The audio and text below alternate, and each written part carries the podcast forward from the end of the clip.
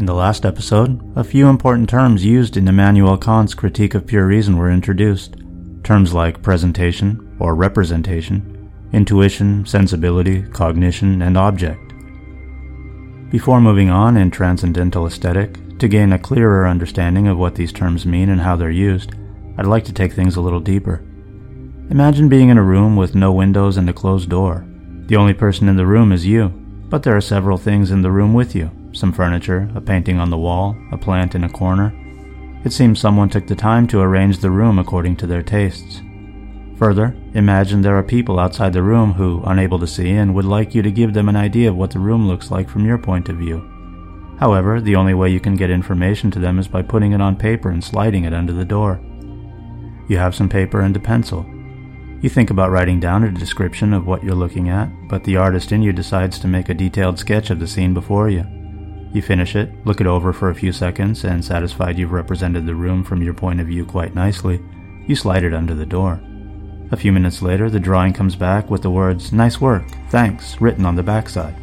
You write, Thank you, now please let me out, and slide it back under the door.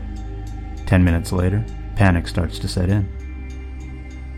Though the people outside the room had no access to the room directly, they did get a visual representation from you, and since the representation came out of the room by being passed under the door, they concluded that the representation did indeed refer to the room's interior. Now for you, all you had to do was look at the room and your sense of it was immediate. As far as you were concerned, you had direct access to it and saw it as it was. Or did you? Objectively speaking, weren't you yourself only given a representation of the room? Through the senses, the mind has a way of representing the world outside your skull, but the degree to which we can know the objects that affect us through the senses is limited by our perceptual apparatus. We can't, as Kant says, know the room and its objects as they are in themselves. So you're given representations, which is to say that your mind has the capacity to represent the external world internally. According to Kant, quote, the capacity for receiving representations through the mode in which we are affected by objects is called sensibility, unquote. And sensibility gives us intuitions. Now, intuition is one of the Kantian terms that gives many readers trouble. Most people think of intuition as something like a gut feeling or something rooted in instinct. For example, if you meet someone for the first time, say a real estate agent, you may say your overall impression of the person based on that first meeting is informed by your intuition. The example in the last episode concerning a suspicious looking character in a shadowy back alley prompted you to appeal to intuition to make a judgment about this person. Yet, in Kantian terminology, intuitions are conscious presentations which refer directly to objects. A single intuition refers to a single object. Now, admittedly, this doesn't make things absolutely clear, and it's an unfortunate fact that many scholars still find Kant's idea of intuition difficult to grasp.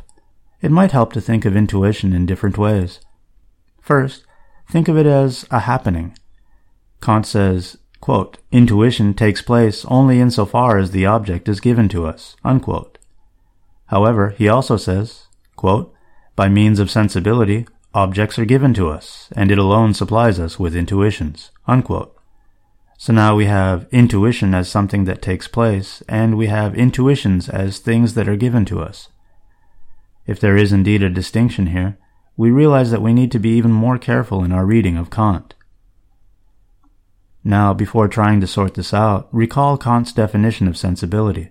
Quote, the capacity, a receptivity to acquire presentations as a result of the way in which we are affected by objects is called sensibility. Unquote. And recall that a presentation is a representation of something in the mind, a perception.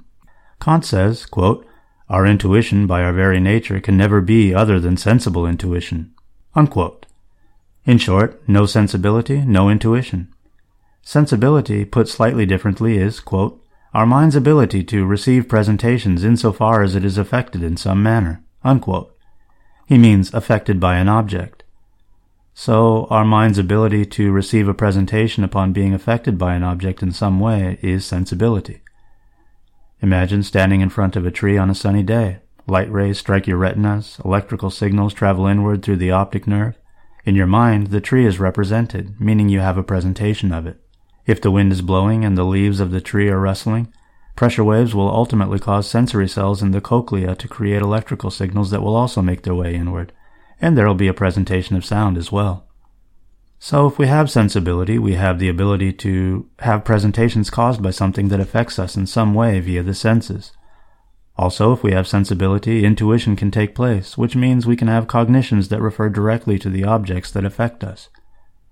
Kant's original definition of intuition in Transcendental Aesthetic was given as, quote, In whatever way and by whatever means a cognition may refer to objects, still intuition is that by which a cognition refers to objects directly. Unquote. Remember that, according to Kant, cognitions are objective conscious presentations. He also says that there are two types of cognitions, intuitions and concepts. He says, quote, An intuition refers directly to the object and is singular, unquote. So it looks like at least some of the presentations we get upon being affected by some object in some way are intuitions.